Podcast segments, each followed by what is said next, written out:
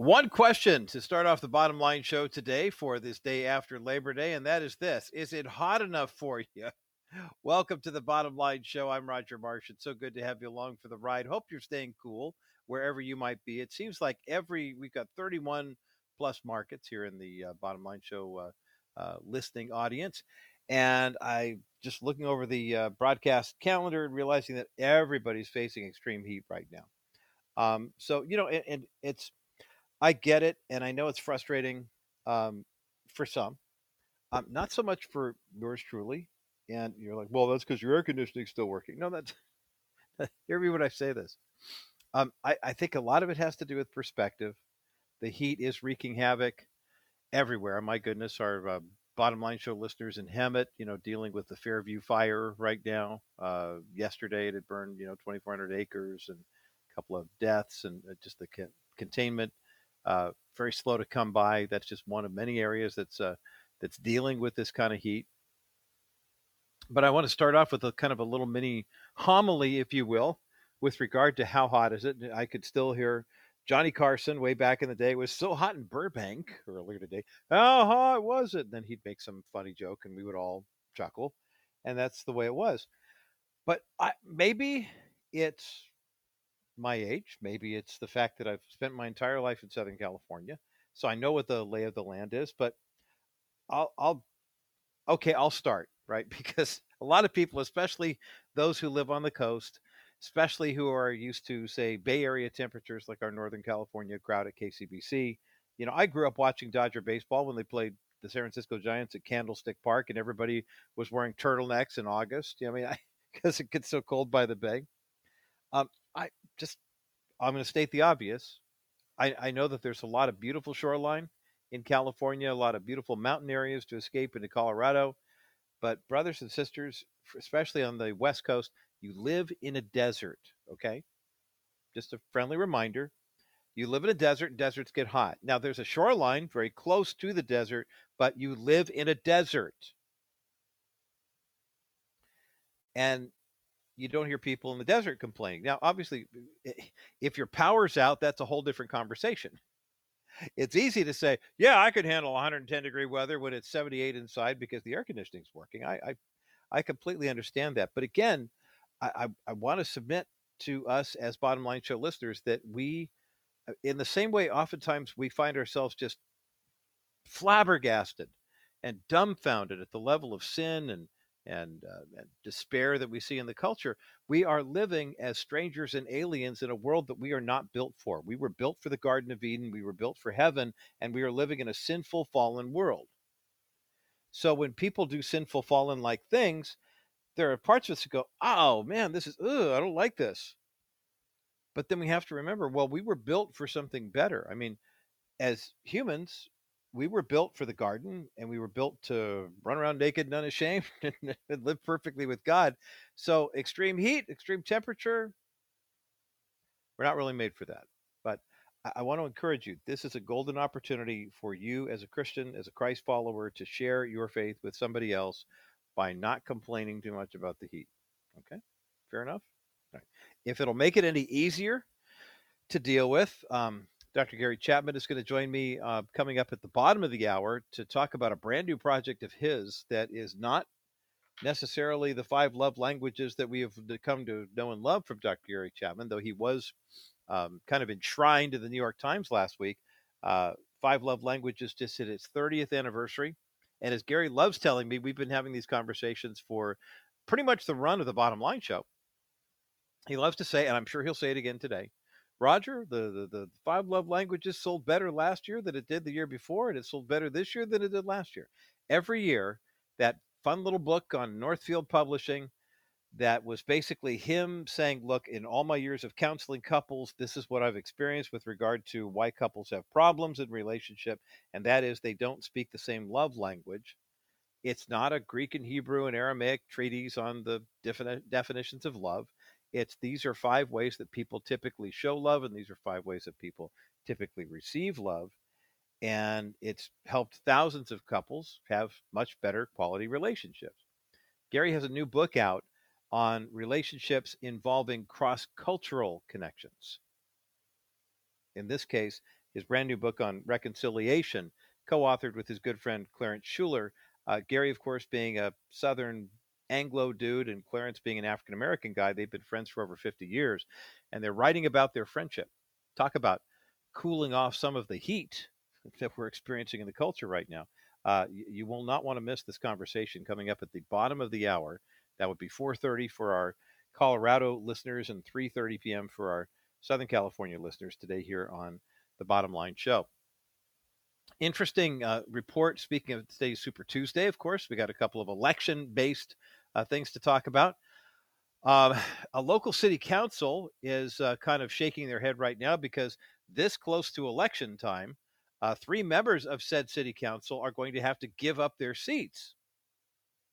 Now, I don't know if you caught this story in the Orange County Register, but uh, three guy, uh, members of the Mission Viejo, California City Council, including uh, one who has run for office before and has been a guest on the Bottom Line show, um, have been forced to give up their seats, not because of their deeply held and sincerely held religious convictions, but rather because apparently they broke the law.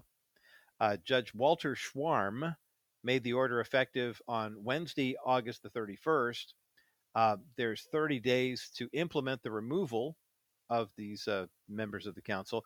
It gives their attorneys time to appeal, or uh, rather, uh, it'll go to an appellate court, who will then make a determination as to whether or not the judge's ruling will will stand.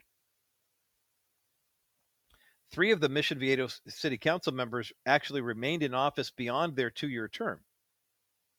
Um, apparently, that's eh, every two years they have vote they vote for city council members, and the three members in question overstayed their welcome. Uh, city Councilman Greg Raths, City Councilwoman Wendy Bucknam, and City Councilman Ed Sachs uh, were actually sued by a resident of Mission Viejo earlier this year over the length of their current term in office. A guy called Michael Schlesinger was the one who actually filed the lawsuit. There was a hearing last Tuesday that focused on how the city could legally function with only two city council members on the board. And City Attorney Bill Curley said that all of this is now in the hands of the city manager, so he and his staff will have to do their thinking on this one. How in the world did a five member city council allow two members of said council to stay on past their terms?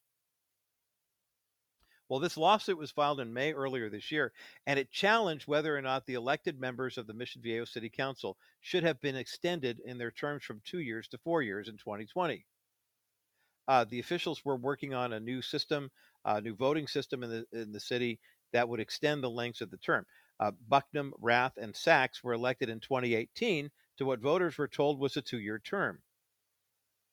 It was part of the city's plan to kick off a new system called cumulative voting in 2020. Then in 2020, uh, the two year term would be up and you could run for reelection.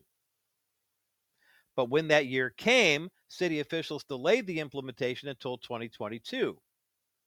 The reason they said was because California's Secretary of State uh, pushed back a little bit and said, we need more time to get the system approved. So, uh, Councilwoman Bucknam Councilmen Rath, eh, Raths and Sachs remained in their seats through the 2020 election. The city said that the two year terms for these three elected members were contingent on the city implementing cumulative voting. And when that attempt was delayed, and then ultimately they scrapped it, the city's regular ordinance went back into play, which meant four year terms. Now, what's interesting about this is the members of the council said, well, we're just going to stay on for four years. But in all honesty, what happened was the city council implemented a new plan saying we're going to go get rid of the four year terms. We're doing two year terms. The two year terms were what people voted for in 2018. Now, the fact that the Secretary of State was not able to grant them full permission to implement this in time for the 2020 election, they then basically changed the rules. Now, City Councilwoman Bucknam said that council members, quote, have not wavered from following solid legal advice from our city attorney. She said this is disappointing that the issue is being done in the middle of an election, believes it was an unfortunate tactic to weaponize our courts to influence elections. Greg Raths also said something similar, where he said there's really not any issue in 2020 when his seat was not put up for election. He said, I'm a law abiding guy. I will accept the ruling, but I'm just disappointed because it looks like it's partisan politics. In his order, Judge Schwarm wrote that the finding of the council members' terms in office were for two years was based on a handful of city documents, including a public notice of election and a resolution adopted by the city council certifying the election results in 2018, which both noted the fixed terms, two years. He also pointed to a 2018 agreement and a 2020 amended revision that settled a lawsuit against the city and set the process of moving to cumulative voting which included years that all five seats were to be on the ballot, but did not, eh, quote, expressly extend the terms for the seats at issue from two to four years. Then the judge wrote looking at the state election law and said that the terms of the elected members expired in December 2020 and then determined, well, gosh, it's September 2022 right now.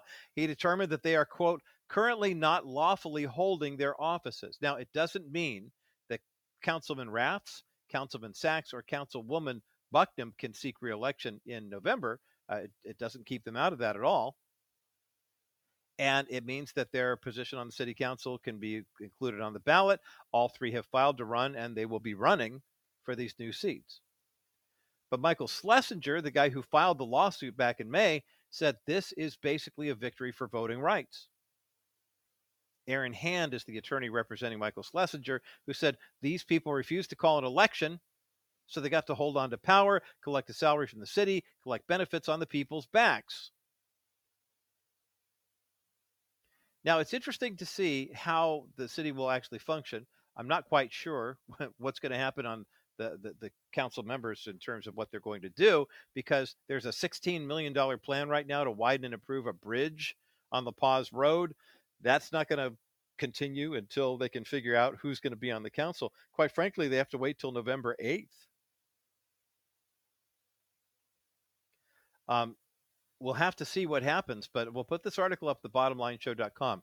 It's interesting to see how partisan politics could be behind this lawsuit. But quite frankly, looks like the city of Mission Viejo had a responsibility and they did not live up to it. The article I mentioned is up at thebottomlineshow.com. As we continue, remember back in the 70s when all of the different uh, the different uh, actors and activists were running around saying we got to get rid of nuclear power because it's dangerous and and, and we're all going to melt down if we're not careful because three mile island and everything like that well in light of that it's interesting how things change when you become the party in power and you have to make the decisions as to what's best for the nation what is Gavin Newsom doing about nuclear power in the state of California? We'll tell you coming up next as the bottom line continues.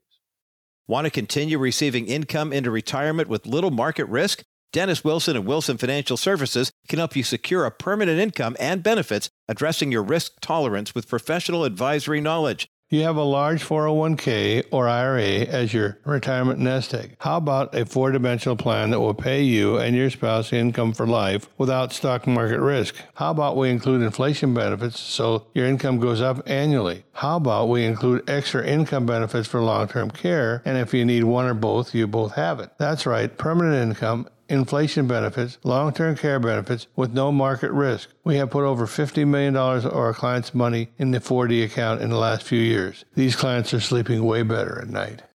Learn more when you call Wilson Financial today at 800 696 9970. 800 696 9970. Wilson Financial for simply better alternatives.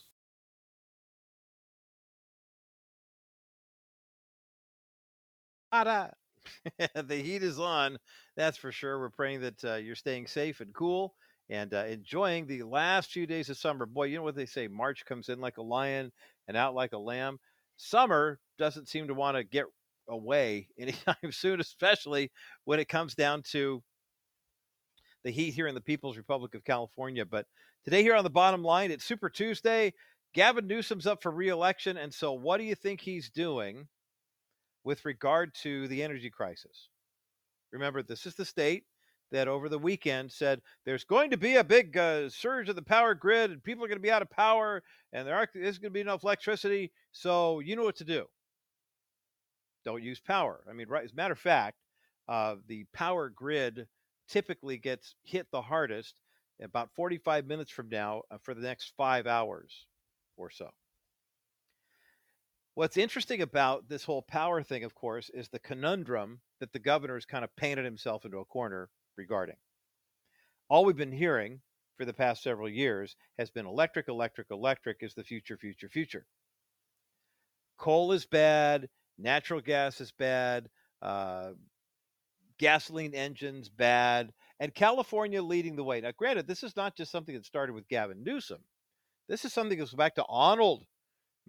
when, when Arnold Schwarzenegger ran as a rhino, Republican in name only, back in the mid to early 2000s, um, eh, back during the aughts, uh, we ought have paid closer attention to the fact that he's a globalist and he wanted uh, green technology bills passed that would wind up taking states like California and sending a lot of our resources, meaning money, um, internationally.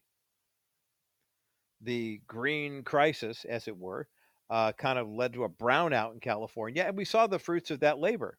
By the end of 2020, California's population down by 700,000. California lost a uh, a member of the House of Representatives. As a matter of fact, you'll hear Democrats, especially, belly aching over redistricting and gerrymandering, and this is so terrible, and the new district is forcing people out of the of, of the House of Representatives. The reality is, 700,000 people left California during the two, uh, 2010s. And as a result, we're redistricting because Congress passed a law in 1929 that said the number of seats in the House of Representatives will be 435 and the number of senators will be 100. So basically, I mean, that 100 goes back to you know the founders, but the House of Representatives has a cap instead of following the actual Constitution and giving us enough representation per 50 to 60,000 people, now we are stuck at 435. And so what that means is if California loses population and another state gains population, like, I don't know, Texas, then they pick up a representative and leave, we lose one. But the big push to make green everything and electricity has been sold to you now as the solution. Electric cars will replace gasoline cars, and that will solve all of our environmental problems. And it won't, not by a long shot. Different states have different ways of generating electricity, but many people aren't aware of the fact that a lot of gener- uh, the generation of electricity happened because of coal production. So when you get rid of the coal miners, which is something President Obama was big on, let's get clean coal or no coal at all. And then you see President Biden cozying up to Joe Manchin saying, Hey, look, I need to have this Inflation Reduction Act. What, what can I do for you? And Joe Manchin says, Well, I'm in West Virginia and our biggest export is coal. So why don't you lay off my coal miners? And the president says, Done. And you get an election year deal that passes a big old spending thing, a big old handout for other people, but also tells people, well, maybe coal isn't so bad after all. Hey, California is not Iowa, where 70% of the electricity is generated from wind. But you heard the conflicting reports over the weekend from the governor's office. On the one hand, it's hey, guess what? By 2035, you will not be able to buy a brand new gasoline powered car in the People's Republic of California. Hip, hip, hooray! Oh, by the way, this weekend, we don't have enough power on the electrical grid, so don't charge your electric car. And have a nice weekend.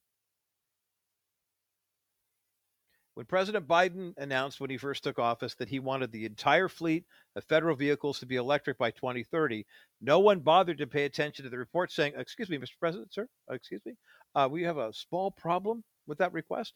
And the small problem is there's not enough electricity on the grid anywhere to handle that request.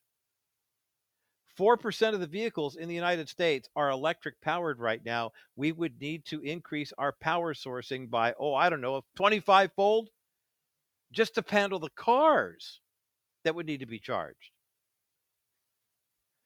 But go ahead and push that charge thing on everybody. Is there enough lithium? Are there enough batteries? And what about the recycling? What about the true green part? Sure, you're going to burn cleaner with an electric car, but at what cost? What does it do to the landfills when you can't recycle that car? What happens to the solar turbines, the wind, excuse me, the wind powered turbines that cost a half a million dollars each to decommission. You have to play the entire movie. You got to play out the whole scene. Uh, leftists are motivated by good intentions, but you know what good intentions do. They pave the road to you know where.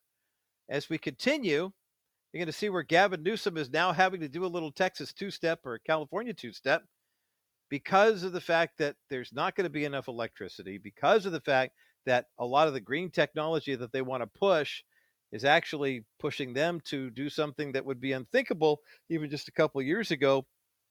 What happens to nuclear power when the People's Republic of California says no more gas powered engines, we're going to use all electricity? Oh, by the way, we don't have enough electricity to power the state. PG&E is in for a big payday, courtesy of Governor and candidate Gavin Newsom, to keep a nuclear power plant open. Which one and how much? We'll talk about that coming up next as the bottom line continues. Welcome back to the Bottom Line Show. I'm Roger Marsh.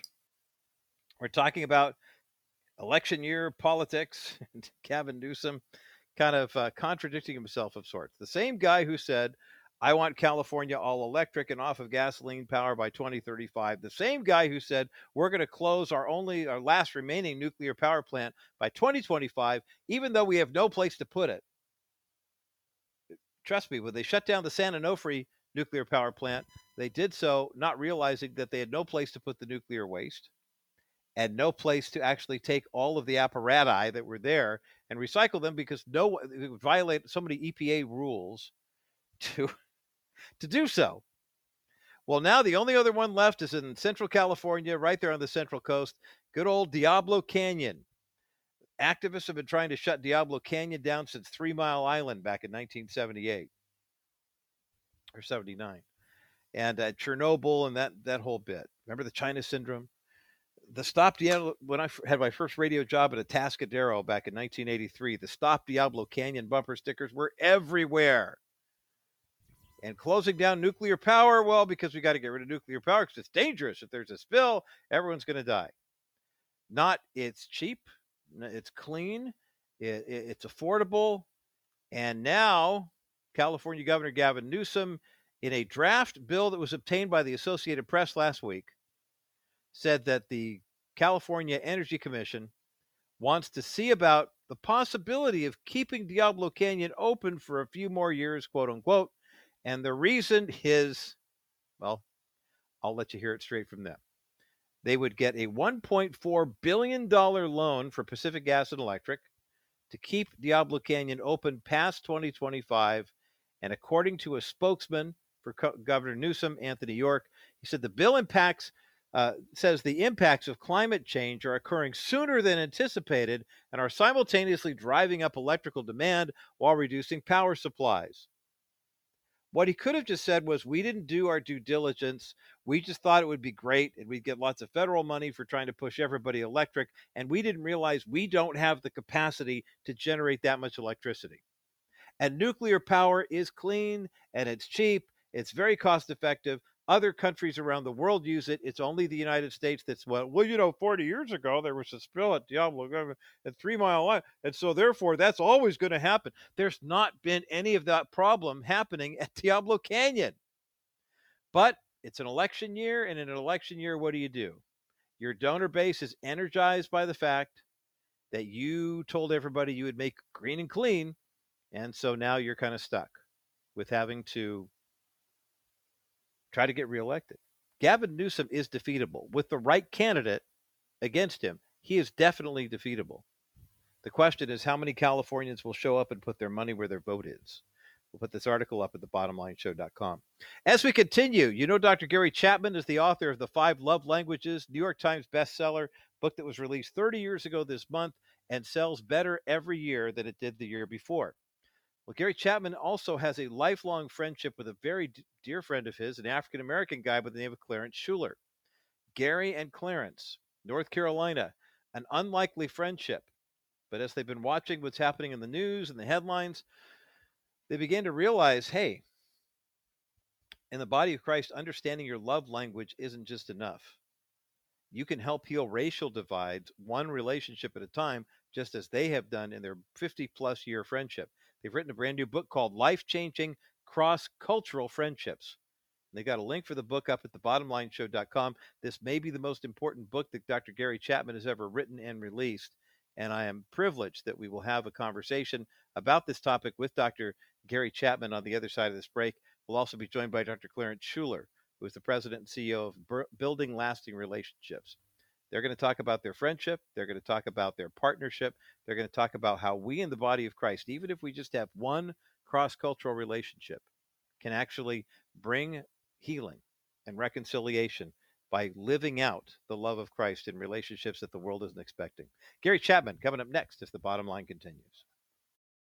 Well, joining me today here on the Bottom Line Show is a man who is, uh, I, I, think it would be safe to say, is iconic in the work that he has done for the church, especially as it pertains to relationships and helping people, uh, you know, understand the differences between different backgrounds and different positions. Dr. Gary Chapman is with me today here on the bottom line to talk about a brand new book of his. If you are familiar with the five love languages and who isn't, um, Dr. Gary Chapman is author, speaker, counselor, and uh, uh fivelovelanguages.com. Check out and find all the different things that he has done. His brand new book moves into different territory for Dr. Chapman. It's called Life Changing Cross Cultural Friendships How You Can Help Heal Racial Divides, One Relationship at a Time. And we have a link for the book up at thebottomlineshow.com. Dr. Gary Chapman, welcome to the Bottom Line Show.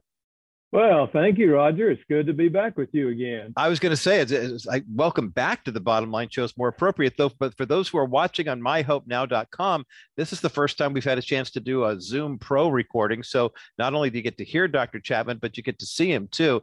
And for somebody who licked COVID a month or so ago, Gary, you look great. I mean, look like you're doing very, look like you're doing well, very well. Thank you, Roger. I, am feeling good again. Uh, yeah, that's great. Yeah it's no fun. Hey, let's talk about let's get right into the heart of this book because you and Clarence, I mean, obviously, uh, you've got a lifelong friendship. Uh, you coming from the Anglo perspective, him coming from the African American perspective. Uh, the, the five love languages is iconic. My goodness, did I read about you in the New York Times over the weekend about the 30th anniversary of five love languages? I mean, that's big time uptown. yeah, I was kind of shocked uh, to see that. that They had said they wanted to write an article, but uh, it's the 30 year anniversary of the five love languages. Wow. Hard to believe it's been out 30 years. Uh-huh. And every year it sells more than the year before. That's incredible. It's amazing. So it, it, it, keeps growing, and I know there are people who might want to get into pedantic arguments about, well, no, are those the Greek or the Hebrew or the whatever? What what you have accomplished though to help people, and and I I know that my wife and I recently uh, we were both uh, married before, and then uh, now the second marriage for both of us, and I knew right away the first time I met Lisa, I said, oh, give her gifts. Okay, but note to self, because that's way down on my list. It is number one with a bullet on her list, and so, uh, but but you know, I don't don't mind being on the receiving end of that. That's for sure. But I, I owe it all to uh, you, Dr. Chapman. Uh, let's talk about the the fact that you're taking these types of principles now and extending them into what you would call cross cultural friendships. Talk about why it was so important for this book to come out right now. Well, you know, as you mentioned, Clarence Shuler uh, and I have been friends for over 50 years. And mm-hmm. when I say friends, I mean close, close friends.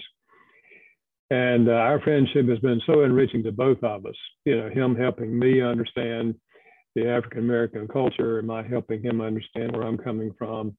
And but what really motivated us to write this book at this time is all the racial tensions that we've seen in our country over the last two years. Uh-huh. And uh, both of us said if we're ever going to do this and share with others what we believe is a step in the right direction to healing racial uh, divides, uh, it's time to do it. Mm-hmm. And so in the book, of course, we tell our own story, uh, which started way back in the late 60s when in the South, where we, we lived in North Carolina, lived in the same town, uh, things were really tense in those days. I mean, I remember waking up and going outside and looking at the uh, National Guard standing on the street corners. Uh, the Ku Klux Klan had marched downtown uh, until the Black Panthers got there. I mean, that was the culture in which we uh, which we met, and so uh, we just we just feel like if uh, every Christian in this country could have at least one close personal friend of a different race or culture, it would change the climate in this country. And we're not just making a black-white issue. I mean, we're talking, you know, any, any other culture, Hispanic or you know any culture, because all of us interface in, to some degree with people of a different race or culture. It's just that often we don't even recognize each other. And sometimes we just say hi, you know, or good morning, or, you know, but we, we don't have close friendships. So that's what motivated us to write the book. And we're, we're having a good response to it. And we're hoping that uh, many Christians will take this seriously. And this book will be a help uh, for them as they seek to build a cross cultural friendship. Dr. Gary Chapman, my guest today here on the bottom line. The new book is called Life Changing Cross Cultural Friendships How You Can Help Heal Racial Divides One Relationship at a Time. And uh, he and Clarence Shuler are the authors of this book, uh, talk about their relationship and give us an example of what that looks like. You mentioned something uh, that was really compelling, Dr. Chapman, that I want to circle back around to. And I know a lot of people would say, oh, yeah, well, I know this person. You know, I know of that person. There's a couple of people who are different from my culture in my church, for example. And I think I've got this licked. But you talked about the friendship part that you and Clarence have. I mean, a real yeah. deep friendship, a true one. And you mentioned in the book that friendship begins with courtesy and patience. Talk about what that means specifically, because I know a lot of people are saying, quick. I got to go find somebody who's out of outside of my comfort zone, and let's find something we have in common, like football. And all of a sudden, we're friends. It's a much deeper level than that, isn't it? Yeah, absolutely. You know, the word courtesy uh, comes from two Greek words. One of, one of them means the mind, and the other means friend or friendly. Hmm. So it's to be friendly minded. Hmm. In other words, treat people that you encounter as though they were a friend. I sometimes illustrate, you know, if you pull into a packed parking lot and you see an empty slot and you're headed for it, but you also see a car come around the other side, what are you going to do? Most of us speed up and get it. maybe, but maybe, but yeah, but if you recognize that that person in that car was a friend of yours, mm. chances are you just slow down and let them have the slot. Mm-hmm. Well, what if we treat everyone as though they were a friend? Mm-hmm. Mm-hmm. I mean, that to me is one of the first steps in taking, uh, in, in, building a friendship. You know, uh, we use an illustration in the book, for example, of, of uh, two ladies, one white and one black, that kept seeing each other in the grocery store on the same day each week. And they would just pass each other and sometimes say nothing or, or sometimes say good morning or, you know, just, just that. So one day the, uh, the, the white lady took the initiative to say, uh, you know, this must be your shopping day. I see you here almost every week. And she said, it is. And uh, she said, well, how, how are you doing? And she said, well, I'm doing fine, except my mother is really, really sick. Huh. And she said, really? And so she started inquiring and she told her about her mother. And the lady said, well, you know, I, am going to pray for your mother this week. She said, oh, well, that would be nice. And so she prayed for her mother. And the next week she saw the lady and she asked her, How, How's your mother doing? She said, Well, she's a little better, but not much. She said, you know, would it be okay with you if I came by and just visited with your mother and had prayer with her in person? And she said, Well, yes, if, if you'd like to do that. And so the lady went with some flowers and uh, met her mother and gave flowers and then had prayer with her after she'd talked a while. And uh, the next week, uh, the, the, the African American lady said to her, My mother was shocked that a white lady would come to our house and pray for her. Uh-huh. And she said, Well, you know, as I see it, uh, if we know Jesus, we're all in the same family. Right. And so I was just visiting family. and, and, eventually the two of them started having lunches together, you know, and getting to know each other better. And then later they she invited her to a Bible study at her house. And then the lady met other, uh, you know, Anglo's who were who were uh, at the meeting, and so you know, it was just that's it's that simple, you know, and yet it's that unusual that we yeah. will start a relationship with someone that we that we may see on a rather regular basis.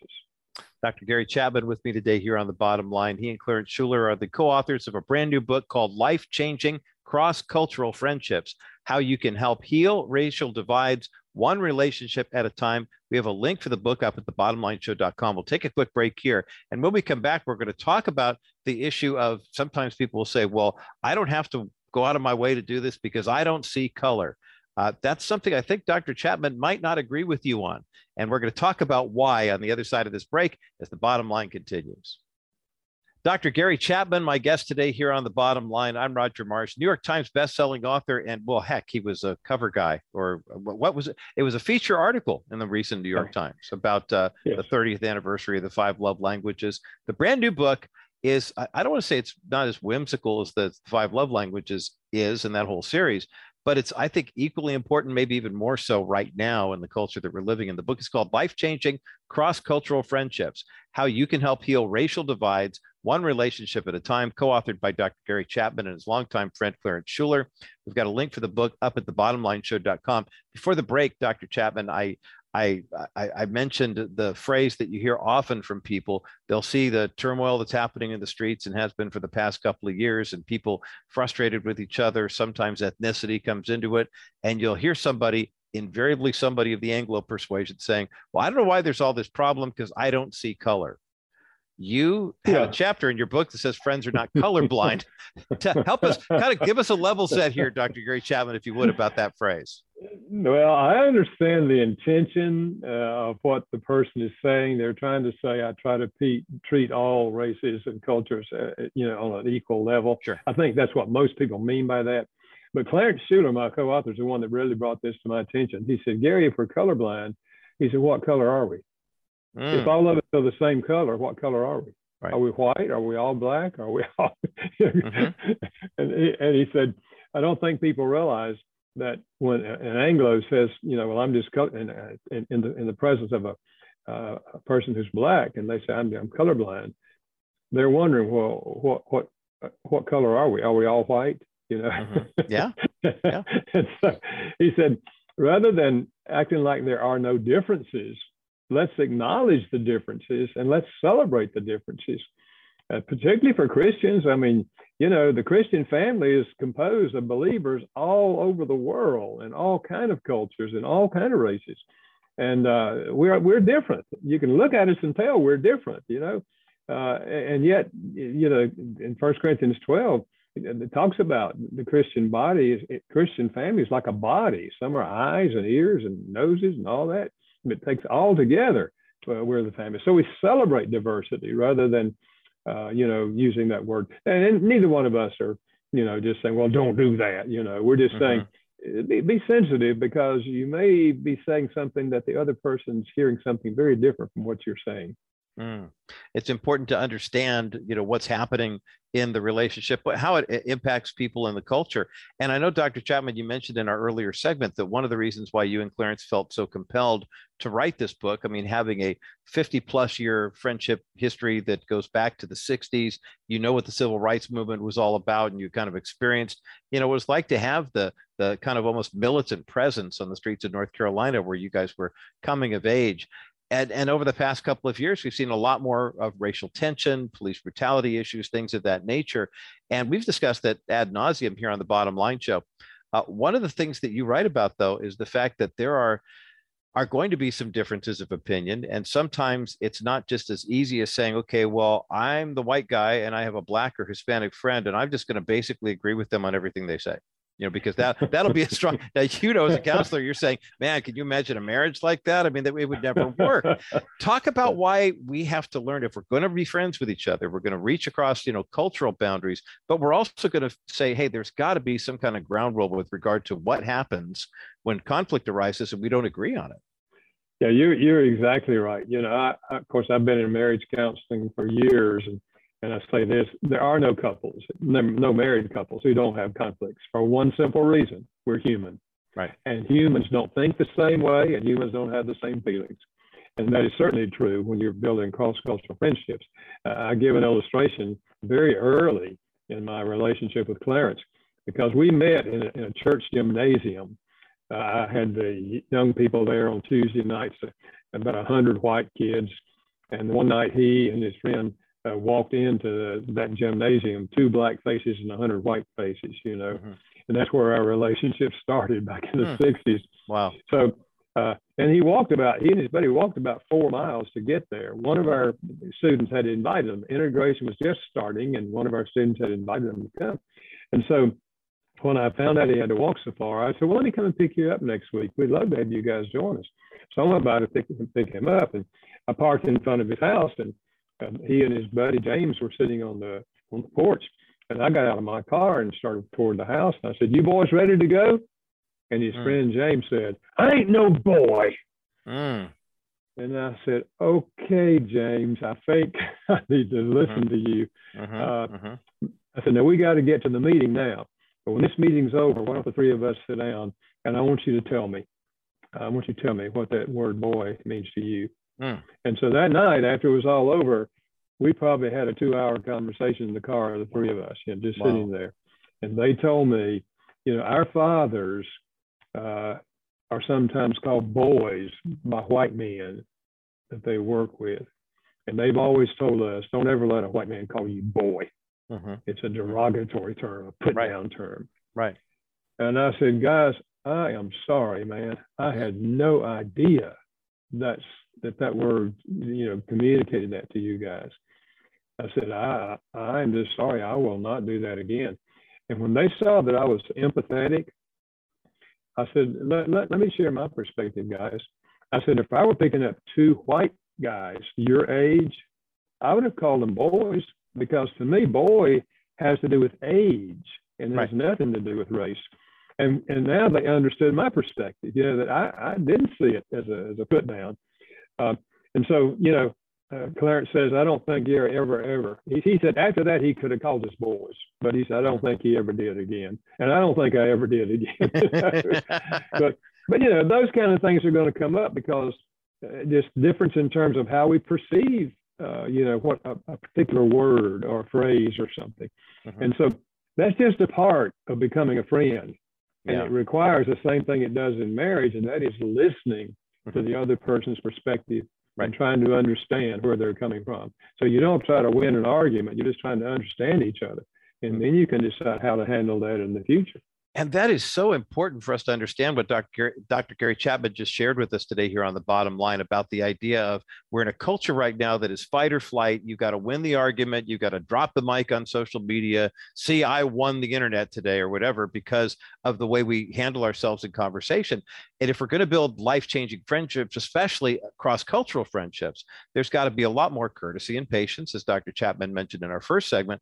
But also, there has to be uh, th- this kind of uh, the- the ability to apologize, which in its classic definition means give an explanation, and then to offer forgiveness. And yeah, a term that you used, and if you had said that to me when I was growing up, I would have said, "Yeah, let's go." You know, it's no big deal to me.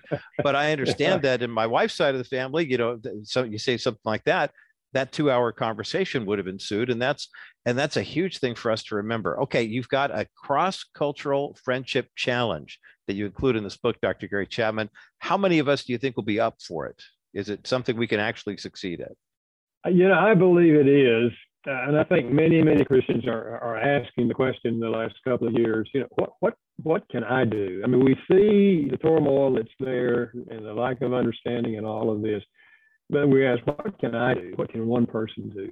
Well, I believe here's something one person can do.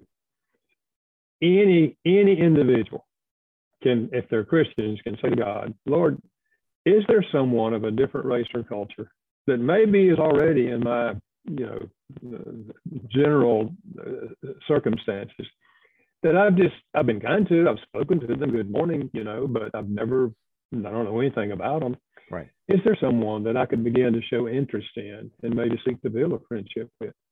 And I believe God will answer that prayer Mhm. because I believe I believe it's on the heart of God that we learn to relate in a positive friendly way across uh, lines and so uh, our challenge is for every Christian you know you think about this and ask God, you know, is this something I can do or you want me to do? And if we had enough Christians who had just one, just one friend like Clarence and I have, I don't have I don't have another friend out that I'm as close to as I am Clarence over 50 years. And we talk in the book about different levels of friendship, you know, different types of Mhm. friendship. Yeah. And any of those are good, and any of those can lead to, to a lifelong friendship. But we have to take the first step, and that's what we're challenging Christians to do. Yeah. Well, this book will be a, a helpful resource to get you to take that first step. Uh, Dr. Gary Chapman and Clarence Shuler writing a book called Life Changing cross cultural friendships, how you can help heal racial divides one relationship at a time. We've got a link for the book up at the bottomlineshow.com. Dr. Gary Chapman, what a delightful conversation. I believe one of the most important ones we've had here on the Bottom Line Show. I'm grateful for your scholarship and, and your friendship to our program over the years. Thanks for spending time with us today to talk about your brand new book here on the Bottom Line Show. Well, thank you, Roger. It's always uh, good to be with you. I appreciate what you're doing. Keep up the good work, okay? Thank you. We will do so. And I appreciate this uh, book resource that we do have uh, right here in our hot little hands. As a matter of fact, if you are looking for a way to ease some of the tension in your culture, maybe in your church, maybe in your uh, family, maybe in your uh, neighborhood, I, I commend to you the book by Dr. Gary Chapman and Dr. Clarence Shuler. It's called Life Changing Cross Cultural Friendships. We've got a link for the book up at thebottomlineshow.com, and we have a copy of the book to give away right now. Uh, this will help to cool off the uh, uh, the summer heat that we're all experiencing all throughout the Bottom Line Show network. Teresa standing by to take your call. 800 227 5278. 800 227 5278. 800 227 5278 is the number to get you through to the bottom line to get the brand new book by Dr. Gary Chapman of Five Love Languages fame is life changing cross cultural friendships, how you can help heal racial divides one relationship at a time. 800 227 5278. 800 227 5278. 800 227 5278. That's the number to get you through to the bottom line. My thanks again to Dr. Gary Chapman for joining us today here on the Bottom Line Show, talking about the uh, brand new book that he has written with his good friend Dr. Clarence Shuler, kind of giving us a black and white perspective on life changing cross cultural friendships, how you can help heal racial divides one relationship at a time. We've got a link for the book up at thebottomlineshow.com, and we have a copy of the book they're giving away right now.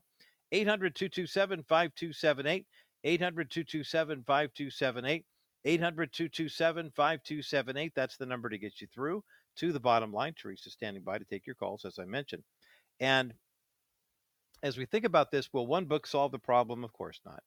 Is Gary Chapman an expert on cross cultural relational? No, not not not at all. And he would be the first to tell you that that's not his area of expertise. What you're reading in this book is the heartfelt testimony of two men who are both uh, academically sound, spiritually solid. Um, they love God, they love each other, they love the friendship that they shared for more than 50 years. And they've seen racial tension in this culture kind of spiral out of control in certain areas. Uh, this book was actually born, uh, Gary said, uh, as a result of seeing the rioting and the frustrations people had a couple of summers ago from George Floyd to Ahmaud Arbery, Breonna Taylor, et cetera, et cetera. And the question wasn't so much, well, how much money do you give to an organization like Black Lives Matter? Or what can churches do? You know, what, what's the media doing to be more sensitive and getting more representation on television? Gary said the simple premise is I'm white, Clarence is black. We've been friends for over 50 years. We wrote about our friendship. Simply put, um, important lessons that they've learned to grow authentic friendships across racial and ethnic barriers. And one of the things that Gary talks about in the book is don't do the whole I'm colorblind, I don't see color, but rather say, no, wait, God created us differently from different backgrounds. So we could talk about, you know, what happens if you do become friends? Gary even put the challenge us to saying, hey, maybe there's someone you know that you know on a casual basis, kind of a handshake, hi, how are you, neighbor, or someone you work with or whatever, but you really want to get to know each other better on a deeper level. Friendship, Dr. Gary Chapman and Dr. Clarence Shuler write in this book, uh, begins with courtesy and patience. And I love the biblical definition of courtesy it means to have a friendly heart toward someone, where you think in terms of how you can show your friendship by literally being friendly towards someone, thinking of their needs before your own. The fact that you can disagree agreeably, that you can start with that courtesy and patience, but then also extend it to apologizing when necessary and forgiveness. I like to think of it this way Scripture tells us that we're to be slow to speak, quick to listen, and slow to anger. So, how about we focus on the quick to listen part with people who come from different ethnic backgrounds? It's amazing what you can learn when you're not lecturing. quick to listen, slow to speak, often results in slow to anger. And Gary Chapman writes about that in his brand new book called Life Changing Cross Cultural Friendships How You Can Heal Racial Divides, One Relationship at a Time. We have a link for the book up at thebottomlineshow.com. 800 227 5278, 800 227 5278, 800 227 5278. That's the number to get you through to the bottom line. Let's take a quick break now for those who are KCBC audience. Enjoy Rabbi Schneider and Discovering the Jewish Jesus. Don't forget Bottom Line Show Extra tonight at 7 for you and Bottom Line Rewind tomorrow at 1030. For those who remain on the network, President Biden gave a speech last Thursday night. Perhaps you heard about it. He chose a very ominous anniversary to give a speech. He chose an ominous backdrop behind him to give this speech and then began to lecture Americans on why he believes that MAGA forces are determined to take the country backwards and they're a threat to our democracy. So, what exactly did he say? And what's a good Christian response to the president's words? Is it a challenge that we need to accept and do better to eliminate problems? Or is it maybe a little campaign grandstanding a couple months before an election where they really need to energize their base? We're going to hear what President Biden said last Thursday Coming up next as the bottom line continues. Right after you get into an accident, you need to call Stephanie Cover of Cover Law to begin the process of healing. Too many people make the wrong choice and try to handle their case on their own. Don't be gullible. Your insurance company does not have your best interests in mind. Their job is to save money, not help you recover. Stephanie's priority is you. She will help you recover wholly, mind, body, and spirit, as well as get you the settlement you deserve. Begin your recovery by contacting Stephanie first and follow her instructions to streamline your healing process. Stephanie has over 25 years of experience and knows how to get you healed and restored. Although your friends and family may have good intentions, they are not personal injury attorneys, and therefore they do not know the best way to help you. Stephanie Cover does, and she will help you put the pieces back together financially, physically, and spiritually. You need to write down her number now 877 214 4935 or go to kbrightradio.com slash coverlaw. Your healing begins with Cover Law. Welcome back to the Bottom Line Show. I'm Roger Marsh. Super Tuesday edition of the program, and uh, we're still taking your calls at 800 227 5278 for the outstanding new book by Dr. Gary Thomas of the Five Love, of Dr. Gary Chapman of the Five Love Languages, and Dr. Clarence Shuler, his longtime friend. They've written a book called Life Changing Cross Cultural Friendships How You Can Help Heal Racial Divides One Relationship at a Time. Uh, the book is up at thebottomlineshow.com. We do have a copy of it for giveaway for you at 800 227 5278. 800 227 5278. 800 227 5278. That's the number to get you through to the bottom line. Um, interestingly enough, I, I, mentioned in the last segment that one of the ways that best ways that I found for effectively uh, trying to bridge gaps between uh, cross-cultural friendships and you know help heal racial divides is to remember the words of scripture to be slow to speak quick to listen slow to anger and i believe that if you are quick to listen and slow to speak you will eventually be slow to anger and so everybody else will be around you uh, because one of two things will happen if you are slow to speak and quick to listen then you'll hear what people are actually saying instead of kind of making up in your minds what they want to say. You know, sometimes you have to anticipate what's going to happen next in a conversation. But the reality is, um, if you give people a chance to speak and speak their mind and speak their heart and share where they are, even if you don't agree with it, at least you'll have a better understanding of where they're coming from. I mean, think about God and how many times we come to Him in prayer with, I mean, let's face it, the noted theologian Garth Brooks hit the nail on the head. Sometimes I thank God for unanswered prayers. Right? Um, God listens to us, pour out our hearts and pour out our hearts, and pour, He listens and listens and listens. He's slow to anger with us, but then He does what He's going to do anyway. Why? Because He's God, and He knows what's best for us.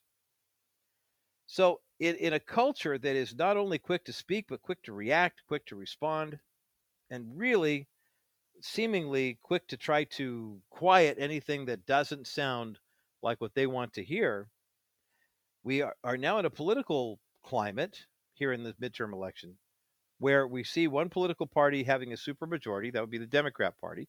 Remember, back in 2010, there was a, or excuse me, 2008 election gave us a two-year Democrat supermajority, and then there was a big sweep with the Tea Party crowd coming through, and the Republicans wound up taking back the House and eventually the Senate. Then they lost the Senate. Then they lost the House. Then they lost the White House.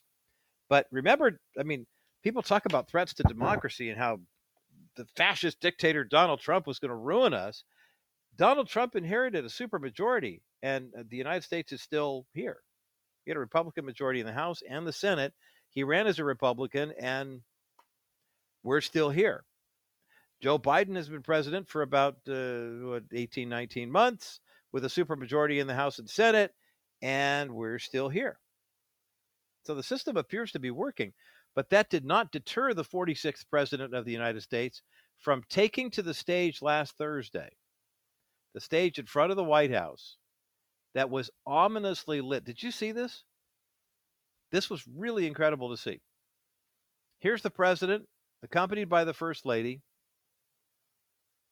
and he takes he's going to give an address to the nation because he felt it was important to address the nation on the dangers of the so-called threats to our democracy. Now, you can be purposeful and ask the question, what were the threats to the democracy? Well, anytime an election is rigged, that's a threat to democracy. Regardless, I mean, both sides get impacted by that. And there's plenty of tangible proof that the 2020 presidential election was rigged, uh, not stolen, you know, that's the media will say, oh, the big lie, Donald Trump, big lie. Says sto-. Not stolen, rigged. And it will take us years to find out how much rigging was going on. But then you go back to House Resolution 1 in 2019, and Democrat operatives in the House of Representatives were trying to just something as simple as innocuous as moving to all mail in balloting. Rigs an election for one party over the other, it favors the party that has a higher percentage of people who vote by mail. And by some strange miracle, no one on the left seems the least bit concerned with the fact that the last presidential election, where the mail in balloting was considerably lower, and typically 4% of mail in balloting gets tossed because it's either voted on by the wrong person, they didn't sign it, they're not registered to vote in that county, et cetera, et cetera, or they didn't even, in some cases, you have some people trying to vote by mail that aren't officially registered to vote by mail. But in 2020, where you had an exponential increase in the number of people who were voting by mail, the margin of error in the discard rate went from 4% to 0.4%. I mean, basically, st- statistical anomaly. There's no way you could have a number that low. And yet, somehow, we did.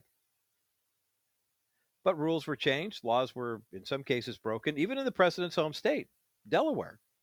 Delaware had a problem. Rhode Island had a problem. There were laws that were passed by their state legislatures that should have been voted on by the people. And so, in direct violation of constitutional law, laws were passed. That sounds like rigging to me. You know, and then there's the phantom balloting, and you know, some states it, it didn't really matter. Like I think in in Delaware, the, the fact that there were a number of absentee votes that were thrown out was like twice as high as it typically is. But that didn't favor one candidate or the other because President Biden had a very healthy lead in the general polls. But when it comes to Arizona, when it comes to Wisconsin, when it comes to Pennsylvania, even in Georgia, the media narrative is Donald Trump tried to get people to give him more votes and to you know shake people down, and now there's a federal investigation and blah blah blippity blah. The reality is, laws were changed illegally in some cases, and now that those laws are being corrected legally in states like Georgia and states like Texas, you're seeing that these ballot box integrity measures, election integrity laws, are being passed for the primaries, and they're working. Much to the chagrin of the left, the left has a narrative, and the narrative is Donald Trump will eat your lunch and steal your ice cream money and, and he, he's horrible, bad for America, and our democracy is at risk. But don't just take my word for it. Last Thursday, September 1st, on the anniversary of the Nazi invasion of Poland, President Biden stood in front of the White House in a dimly lit, red highlighted background with full military, a whole corps of Marines behind him, armed as if to protect somehow. Timmy, what do you get? You get a speech in the Oval Office, right? Good evening, my fellow Americans. Presidential seal on the podium. It's the president. That's all you see. This was a full military display. And President Biden made some rather outrageous claims I'd like to get your take on. Joel, we've got a couple of highlights here, if you would. Cut number one this is Joe Biden last Thursday night. Equality and democracy are under assault. We do ourselves no favor to pretend otherwise. So tonight, I've come to this place where it all began to speak as plainly as I can to the nation about the threats we face, about the power we have in our own hands to meet these threats, and about the incredible future that lies in front of us if only we choose it. Now, this is excerpted highlights from a 27 minute address. We'll put the full address up at the bottomlineshow.com. And to be fair to the president, he did uh, and preface his talk by saying, you know, not every Republican's a bad guy, but you know, the MAGA Republicans are the problem. You're going to hear him say that in a little bit. But it's so interesting for him to just get up and casually make the statement democracy is under attack. Our way of life is, is, is at risk. But I'm here with a solution today. Uh, you know what that's called. It's called the straw man argument, right? The straw man argument is this. Now, my opponent will tell you that the moon is made out of green cheese, but I'm here to tell you it's made out of Swiss. Will anyone bother to check and see whether the president's opponent made the statement that the moon is made out of green cheese? Probably not. Okay, they won't. A straw man argument kind of creates a crisis, insinuates that there's a big problem unless me, your your hero, comes riding in with a cape on and a white horse and says, I'm here to fix the problem that didn't exist before I brought it up. So we have the President of the United States speaking dictatorially to the nation. I'm calling a special prime time address. Why? Because democracy is under attack. What? You pass a half trillion dollar freebie spending handout nev- isn't going to reduce inflation bill. That's not a threat to democracy. But we knew Donald Trump had certain files at Mar-a-Lago a month before we staged a raid. Oh yeah, he's sweating now. Oh boy, we got him on the ropes. I'm surprised the FBI and the Justice Department had time to do the raid because I figured they would still be too busy raiding all of Jeffrey Epstein stuff. My bad. Joel, let's continue now. Cut number two Joe Biden last Thursday night. Now, I want to be very clear, very clear up front. not every Republican, not even the majority of Republicans are MAGA Republicans. Hold on to that thought for a second. Hold on to that thought. I want to be clear not every Republican, not even the majority, are MAGA Republicans. Joel, continue. Not every Republican embraces their extreme ideology. I know because I've been able to work with these mainstream Republicans. But there's no question that the Republican Party today is dominated, driven, and intimidated by Donald Trump and the MAGA Republicans. And that is a threat to this country. The majority of Republicans are not MAGA, and therefore they're they're people I can work with, which means they're kind of limp wristed, you know, uh, milk toasty type of we don't have any values. Because Democrats don't negotiate with anyone in good faith. I would like to think Republicans did, probably not as much as I want them to.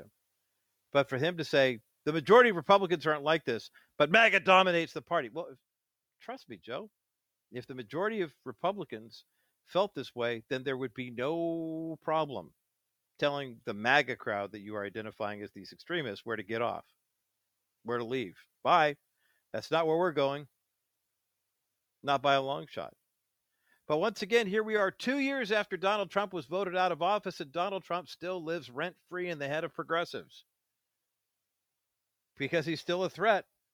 It's Cary Elwes and uh, Liar Liar. You're scared of the claw. The claw is going to get you. It's amazing. Curious, though, what you think of President Biden's assessment.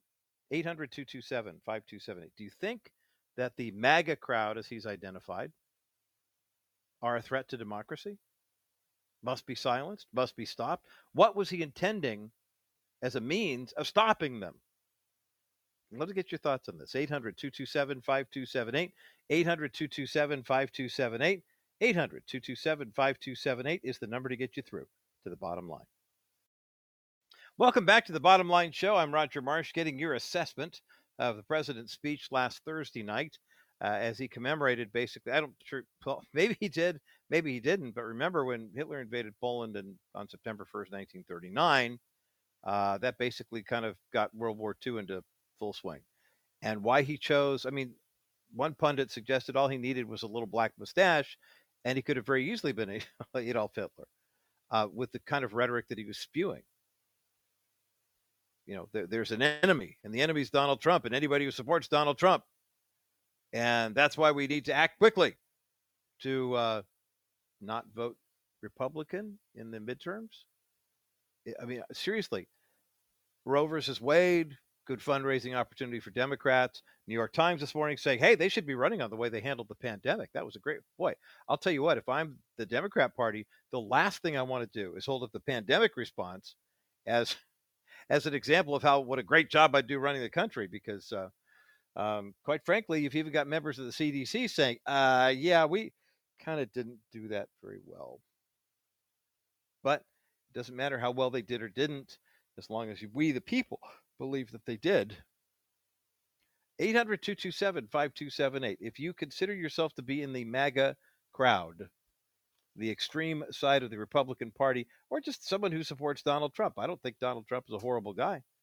I don't think that, I mean, I honestly think that the that the Republican Party could come up with a better candidate in 2024, but I'm prepared for the fact that they may not. So, what is a Christian to do? What's an American to do? Well, do you get behind Joe Biden and this kind of, you know, Democrats uber all this type of speech from last Thursday? 800 227 5278. Let's continue with some select highlights from Thursday's speech. Uh, Joel, now cut number three, if you would. Look, I know politics, politics can be fierce and mean and nasty in America. I get it. I believe in the give and take of politics, in disagreement and debate and dissent. We're a big, complicated country. But democracy endures only if we, the people, respect the guardrails of the Republic. Only if we, the people, accept the results of free and fair elections. Only if we, the people, see politics not as total war, but mediation of our differences. Okay, this would be my first question to President Biden based on the fact that only if, and someone thought they were really good about writing that kind of you know rhetoric. You know, only if, only if, only if, only if we accept the results of free and fair elections. I would ask President Biden if we had him on the program right now. Well, Mr. President, does that mean then that you accepted the free and fair result of the 2016 presidential election? That if you had any kind of legal capacity to do so, that you would have called off the Justice Department, you would have called off the Mueller investigation, you wouldn't have spent three years and millions of dollars chasing down fabricated claims against President Trump based on the Steele dossier that was uh, basically uh, acquired, it was made up out of thin air. And that you would have pursued charges against Hillary Clinton for having the same type of so called classified information that President Trump allegedly had at Mar a Lago. When you talk about accepting the results of free and fair elections, would you then accept the results of commissions in Pennsylvania and Delaware, your own home state, where your own state legislature violated your own state constitution with a voting bill that will not go into effect until 2022, but now hopefully it won't go into effect at all because it's not been voted on by the will of the people. That's what a free and fair election looks like, Mr. President. Are you willing to accept those things? You, you talk about Donald Trump being a liar, and whether you believe in Donald Trump or not, the fact that Joe Biden has been saying fair and square, free and fair ever since November 4th, 2020, is one of the biggest lies in the history of American politics. And yet you'll make that lie on national television. And then giving a Labor Day speech in, uh, in uh, over the weekend, interviewed by USA Today, and asked him, he was in Philadelphia, he said, Look, I'm not saying that every Republican is this way. It's Donald Trump and the MAGA Republicans representing an extremism that threatens the very foundations of our republic. Nah. Donald Trump's the problem. Jeffrey Epstein isn't the problem. Bill Gates isn't the problem. Mark Zuckerberg isn't the problem. No, it's Donald Trump. And we got him where we want him because he just won't go away. Ah. Let's continue now from this glorious speech, uh, pun intended, uh, with cut number four. Democracy cannot survive when one side believes there are only two outcomes to an election either they win or they were cheated. Hang on. And that- time out, time out, time out, time out, time out. This guy is going to insinuate that the words of Richard Daley were never spoken in Chicago. Remember those, Mr. Senator, then Vice President, then President? Remember Richard Daley in the Chicago elections and how corrupt he knew they were? What was his word to the union representatives? Vote early and vote often on election day. Meaning vote more than once. But when one party won't accept the quote unquote free and fair elections, well, it's a threat to democracy. Please continue, Joel, with cut number four, if you would. That's where the MAGA Republicans are today. They don't understand what every um, patriotic American knows. You can't love your country only when you win. Hmm. Wow. Will someone play these back to Democrats next time they lose a major election. Well, they probably won't lose a major election because I have a feeling that uh, uh, we'll we'll see a few more shenanigans happening behind the scenes, a few more judges being bought off, and less and less of the freer elections. But make sure you're registered to vote. I highly recommend that you do. Uh, if you have any comments on what the president said last Thursday, if you're just sitting there in stunned disbelief like many of us were, uh, the phone lines are open at 800 227 5278. 800 227 5278 is the number to get you through to the bottom line. Let Wilson Financial Services help you identify proprietary financial strategies for your wealth that work for your life. Let's revisit our one year CD. Had a client who had $500,000 of retained earnings in his corporation for the last three years. I said if you'd have put that into this account three years ago, you'd have $75 to $100,000 of interest versus what you have now, which is a nice round number. Had a client sell his house, had 450,000 in the bank, I told him, You're really not likely to buy a house in the next 12 months. You want to leave this in the bank earning nothing? Or would you like to earn some interest on it over the next 12 months? So he said, How much? I said, Well, how about between 20 and 30,000? He says, Zero versus 20 or 30,000. Yeah, he says, I like the 20 or 30,000. Sounds better. Aren't you tired of earning nothing with all the money you have in the bank? Call 800 696 9970. 800 696 9970 or go to kbrightradio.com forward slash Wilson Financial for simply better alternatives. Welcome back to the Bottom Line Show. I'm Roger Marsh. 800 227 5278, the number to get you through to the Bottom Line Show. We're listening to and reacting to uh, President Biden's speech from last Thursday, uh, the ominous set, the Marines in the background, fully armed and ready to, you know, strike anybody who attacked. It was pretty that was crazy, making some rather outlandish statements. What say you? What do you think of the president's address and uh, his response? Uh, your response to what he would say with regard to the MAGA crowd, as it were. 800 227 5278. Michelle and Simi Valley, welcome to the Bottom Line Show today. Roger. Um, okay, so I didn't actually see it on Thursday because I was on a I was taking a road trip, but we mm-hmm. did get to listen to you a few times, so that was kind of nice. But oh, I, cool. so I've seen little bits and pieces of the uh, yeah, and I I heard about how awful it looked by through Jay Sekulow, so I thought, oh, we've got to go watch that. So mm-hmm. um, anyway, I I don't. He's just an evil person, and I think that he doesn't really know what he's saying, though. But but he's not a nice guy. But he basically just described the Democratic Party what he was talking about. And I wonder if he understands what MAGA stands for. Because how can you how can you be against someone that's saying make America great again? It's mm-hmm. like hello, yeah. it's a good thing. Well, it, it is a good thing. I think in the right place. And, and Michelle, thanks for your call. I'm glad you got to hear us. You know, where you were traveling. Uh, the idea behind the MAGA movement was make America great again, seeing that it had started to wander more into progressive mode, that communism, Marxism was becoming the order of the day. And what's very interesting to me about President Biden is this is a guy who said, I'm going to be a great unifier. And he has proven to be, as far as progressives are concerned, just that. But progressive ideology, which is always talking about how welcoming they are and how inclusive they are and how tolerant they are of other opinions, does not realize that everything is predicated on the simple yet undeniable fact that if you do not agree with progressives on every single point, then there is no unity, there is no welcoming, there is no inclusion. Uh, in other words, all of the values that they talk about, they really don't mean. They don't mean unity, they mean uniformity. I, the, I, I can't get past the visual.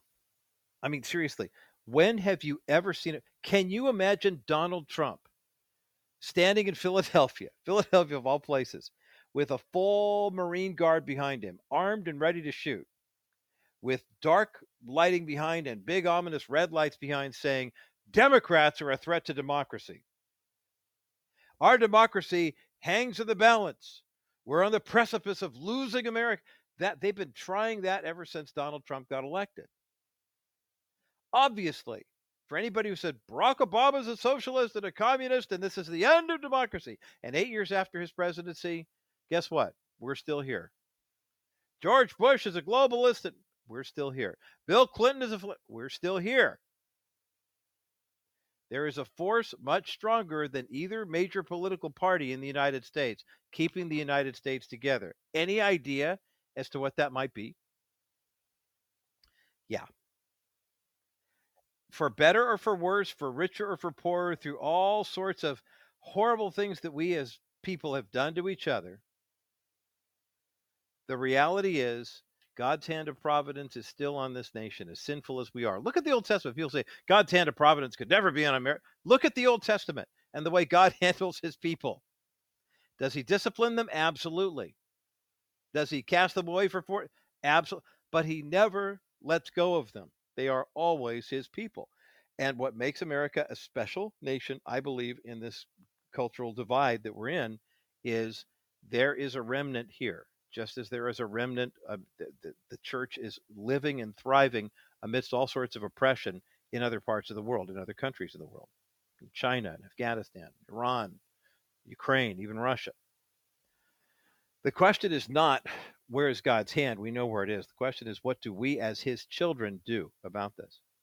Brothers and sisters, I implore you to take a step back from your political party affiliation just for a moment and ask the question what are the policies God wants me to support? What are the principles? What are the values that I am placed here as a Christian to live out?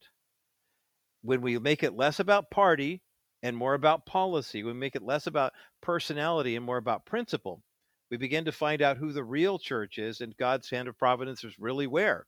And that's the bottom line.